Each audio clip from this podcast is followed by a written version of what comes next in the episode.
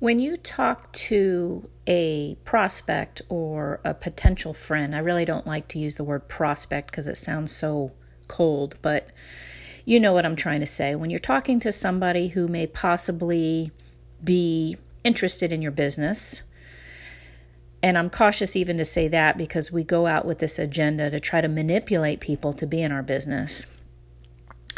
But we do have to go through a process of asking questions and finding out if they're qualified or if they have a need. But here's my question for today Do you respect people's beliefs? Do you respect people's beliefs? Or have you been in a conversation and you've started finding out more about what they believe, and inside of you, you have like the exact opposite beliefs and you really don't agree with them?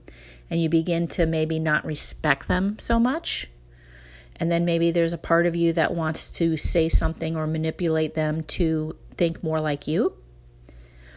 I know I used to not respect people's beliefs.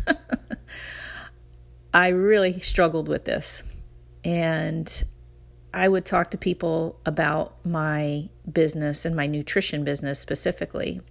And if they didn't believe what I believed or they didn't know what I knew, I thought it was my responsibility to talk them into understanding what I knew.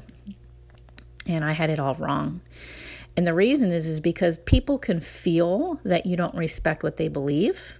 And if they don't feel that you respect them, you don't have a chance in hell. So I've had to come to terms with the fact that I have to respect where people are and what they believe. Now, that doesn't mean agreeing with them. So there's a difference. You can respect people and then you don't have to agree with them. So, my question for you today is when you talk to people, do you respect them for where they are? And even if you know something that they don't, do you respect their beliefs? And are you trying to manipulate them?